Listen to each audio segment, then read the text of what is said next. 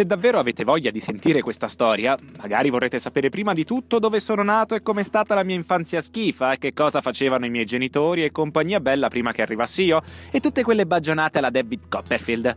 A me non mi va proprio di parlarne. Primo, quella roba mi secca, e secondo, ai miei genitori gli verrebbero un paio di infarti per uno se dicessi qualcosa di troppo personale sul loro conto. Sono tremendamente suscettibili su queste cose, soprattutto mio padre. Carini e tutto quanto, chi lo nega, ma anche maledettamente suscettibili. Siamo Margherita Marzari e Cecilia Passarella e siete tornati a questa nuova puntata di Tra le righe. Oggi vi raccontiamo la storia di Holden.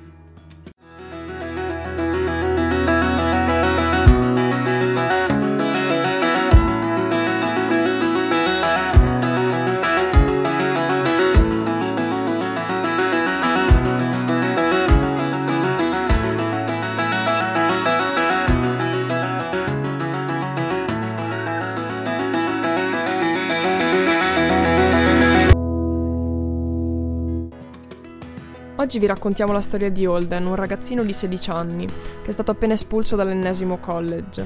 All'inizio del romanzo, infatti, Holden si trova ancora a scuola, ma litiga con degli amici e per una serie di, di, cose che succedono scappa prima del tempo e decide di passare gli ultimi giorni di, di libertà, possiamo definirli, a New York prima di rientrare a casa dalla sua famiglia, che appunto nel frattempo avrà scoperto di, di questa sua espulsione. Figura solitaria e disturbata quella, de, quella di Holden, che, che, inizierà a girovagare da un locale all'altro, da un posto all'altro di, di, New York, cercando un contatto con vecchie conoscenze o con perfetti estranei, nel disperato tentativo di, trovare, un, trovare, conforto, trovare amicizia, sollievo. Tuttavia il suo carattere è troppo difficile e, e, e il suo mh, disperato bisogno di, di dire bugie saranno un ostacolo insormontabile che lo lascerà appunto solo con se stesso e con la, e con la sua paura del futuro. Pochi giorni nella Grande Mela rapp- rappresentano molto di più per il giovane Holden, che cresce e scopre lati di sé che non conosceva. In un viaggio interiore che porterà alla luce riflessioni e desideri a lui sconosciuti. Benvenuti a questa nuova puntata di Tra le righe, siamo sempre Cecilia Passarella e Margherita Marzari e come in ogni puntata tenteremo di proporvi un libro, in questo caso è Il giovane Holden di Salinger, che tenteremo poi di accostare appunto a un ambito più artistico.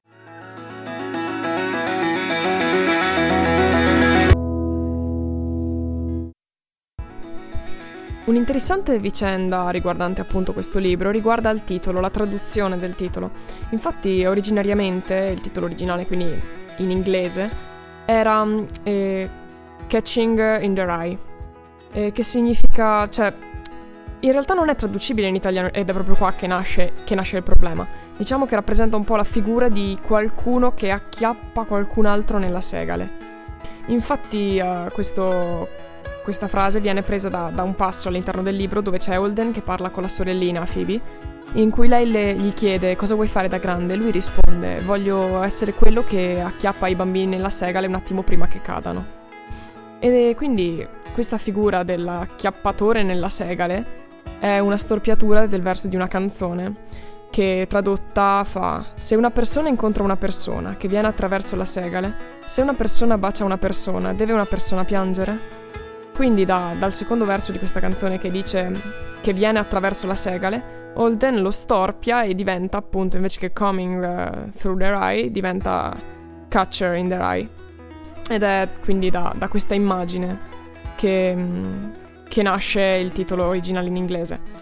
Essendo appunto impossibile tradurre catcher in, in un modo che sia bello in italiano si è deciso di, di, mantenere semplicemente il nome del protagonista come titolo, per evitare di tradurre cose orribili come, e cacofoniche come il terzino nella segale o l'acchiappatore nella segale che insomma non suonano proprio bene.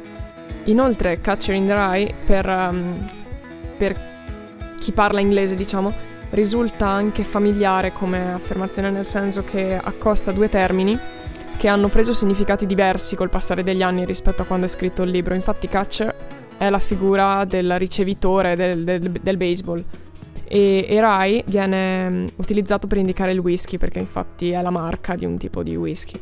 Quindi addirittura quasi eh, in maniera più divertente e ironica potrebbe essere tradotto come il terzino nella grappa. E insomma, cioè, fa un po' ridere, però non è esattamente indicativo di cosa contiene il libro. Come avrete certamente notato dall'incipit, lo stile di scrittura di Salinger è uno stile quasi, quasi approssimato, un po' come se non giustificasse quello che, quello che, sta per dire o quello che dice, come il modo in cui certe volte tronca direttamente le parole, oppure finendo le frasi con un eccetera eccetera e compagnia bella o cose del genere. È un po' come se stesse parlando o scrivendo direttamente per se stesso, appunto senza giustificare ciò che scrive eh, lasciando appunto le frasi in sospeso o senza dare troppe spiegazioni appunto. Si riferisce a volte ad un ipotetico pubblico ne- come se si rendesse improvvisamente conto che qualcuno lo sta guardando o che qualcuno lo sta osservando, cioè formula un periodo parlando tra sé e sé e poi si rivolge al pubblico così, come se si rendesse conto solamente in quel momento che c'è qualcuno che, che lo sta ascoltando. Ma comunque la forma resta molto personale, considerando che alterna le digressioni su eventi accaduti, a descrizioni di, di luoghi, di amici o di persone, o addirittura a volte delle riflessioni che sono state eh, articolate proprio su quella settimana in cui decise di abbandonare il college. Infatti tutto ciò che viene raccontato eh, sono delle annotazioni su una, una sola settimana, quella che sta vivendo lui appunto.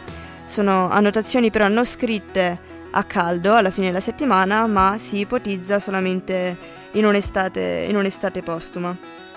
I, sono infatti questi i timori di, di, un ragazzo un po' fragile, ipersensibile, spesso demotivato al punto da abbandonare la scuola perché l'unica materia in cui andava bene era appunto letteratura inglese, l'unica materia che, che desiderava studiare. E è proprio per questo motivo, per questa sua, questa sua fragilità e questo suo, come dire, questo suo modo di fare un po' alla buona, eh, porta se stesso a ritenersi appunto un vigliacco, una persona che non accetta le sfide e che non vuole andare avanti. Ma sai che questo, questo stile molto, molto diretto, molto informale, a me dà quasi fastidio. Io ho fatto un, una fatica incredibile a leggere questo libro, nel senso che all'inizio avevo la fortissima tentazione di chiuderlo. Ci ho messo un po' qualche capitolo perché mi, mi, mi sono imposta di, di andare avanti. Poi, nel momento in cui ti abitui allo stile, mi è piaciuto, è stato bello, sono son contentissima di averlo finito, però ho fatto veramente fatica. Non, non, l'avrei mai detto, soprattutto perché al contrario nel mio caso è stato uno stile che davvero mi ha colpito, perché quando siamo abituati a leggere dei libri scritti appunto con questo stile molto spesso più formale, diretti appunto ad un pubblico preciso, sembra quasi una cosa piuttosto costruita, mentre questo, questo suo modo di fare molto, molto, personale, molto spontaneo mi ha colpito sin da subito ed è proprio questo che, che mi ha spronato ad andare avanti a leggere il libro. Beh, insomma, quindi avrete capito, uno stile particolare e inusuale che, che non lascia indifferenti da un lato e dall'altro.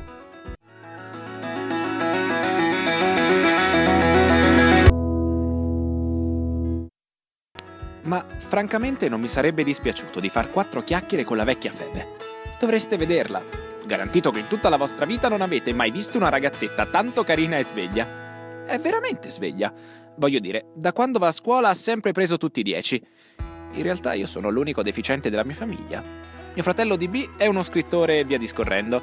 E mio fratello Ali, quello che è morto e di cui vi ho parlato, era un fenomeno. Io sono proprio l'unico deficiente ma dovreste vederla la vecchia Febe.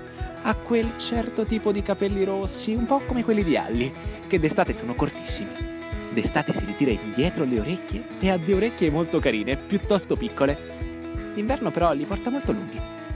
A volte mia madre le fa le trecce, a volte no. Sono proprio belli, sapete? Ha soltanto dieci anni.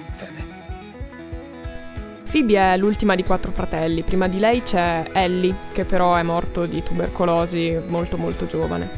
Poi c'è, c'è Holden, il protagonista di questo libro, e per primo eh, c'è DB. DB che adesso è a Hollywood a, a lavorare come scrittore, come sceneggiatore. Holden ha una visione molto particolare di ognuno dei, di, di, tutti i fratelli, particolare idealizzata, infatti sono punti di riferimento nella sua quotidianità, nella sua vita. E, di Ellie infatti ha il guantone, il guantone da baseball su cui aveva scritto delle poesie e di, eh, di DB si sente che mm, anche quando ne parla in maniera negativa perché non approva e non condivide la sua scelta di essere andato a Hollywood, comunque si sente il profondo rispetto e anche affetto che ha per lui. Però sicuramente la più importante è Phoebe, quella con cui, con cui parla con reale affetto, non solo rispetto, ma proprio si sente che le vuole bene. Si, si sente che è lei che occupa il, cost- il, posto più importante nel cuore di Holden. È forse l'unica figura di cui parla, ehm, di cui parla senza cinismo. Già dal momento in cui decide di scappare a New York, e come abbiamo sentito da, dalla, dal pezzo letto dal libro, desidera parlare con lei, desidera telefonarle, però non, non può perché, perché ha paura di svegliare i genitori che rispondano loro e non saprebbe che giustificazioni dare. Durante, durante, il suo soggiorno a New York va, va a trovare Phoebe a casa di, no, di, notte, nel mezzo della notte, quando i genitori non ci sono, va a trovarla e parla con lei. Ed è infatti con lei che ha anche il dialogo da cui poi è stato tratto il titolo del libro di cui abbiamo parlato prima.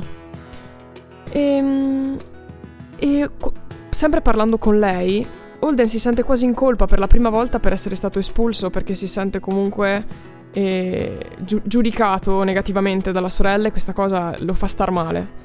E sono appunto i momenti di dialogo con Phoebe che, che mostrano la vera natura di Holden, nei pochi momenti dove non sente il bisogno compulsivo di mentire, ma riesce finalmente a essere se stesso. Eh, Phoebe è un po' il piccolo specchio in cui Holden riesce a vedersi e a capirsi.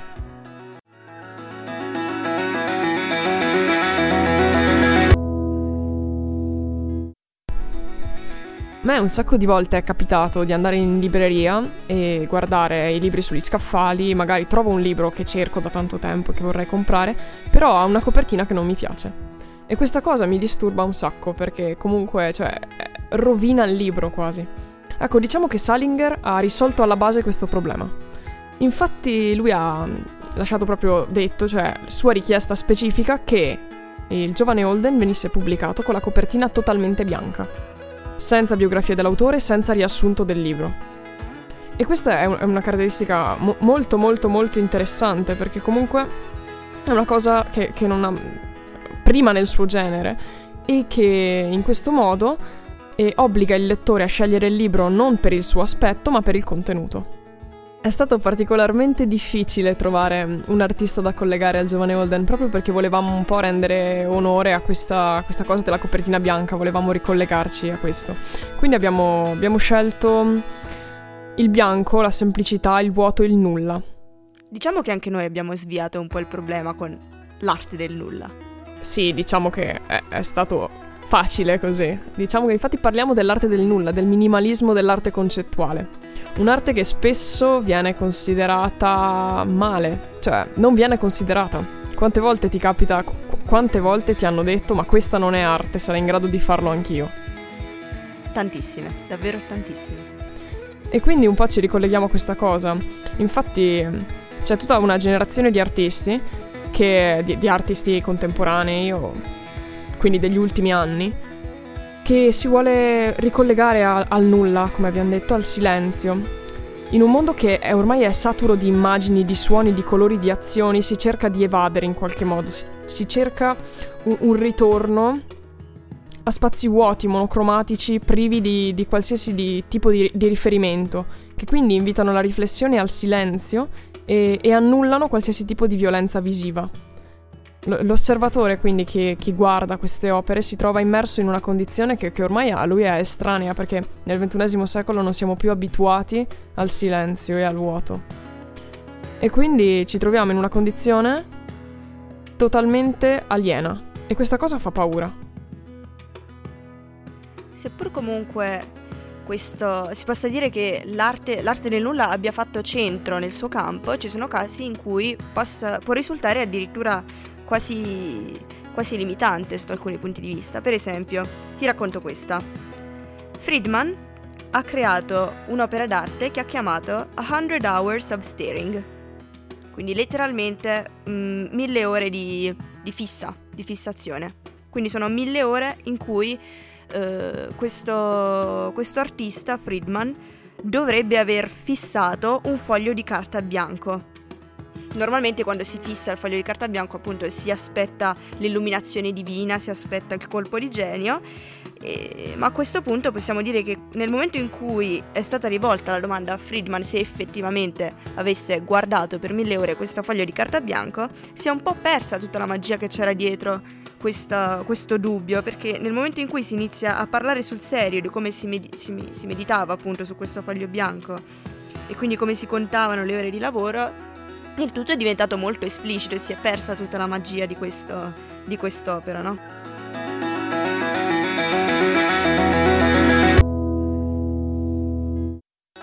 Siamo al termine di questa quinta puntata di Tra le righe, siamo Cecilia Passarella e Margherita Marzari e vi diamo appuntamento alla prossima settimana con un nuovo libro, ma non dimentichiamoci delle repliche. Esattamente, non dimentichiamoci delle repliche il mercoledì, quindi già domani praticamente, alle 15 e il sabato alle 16. La prossima settimana che libro, di che libro parleremo? Parleremo del libro L'amico ritrovato di Fred Ullman, mi raccomando non perdetela. A presto! Ciao.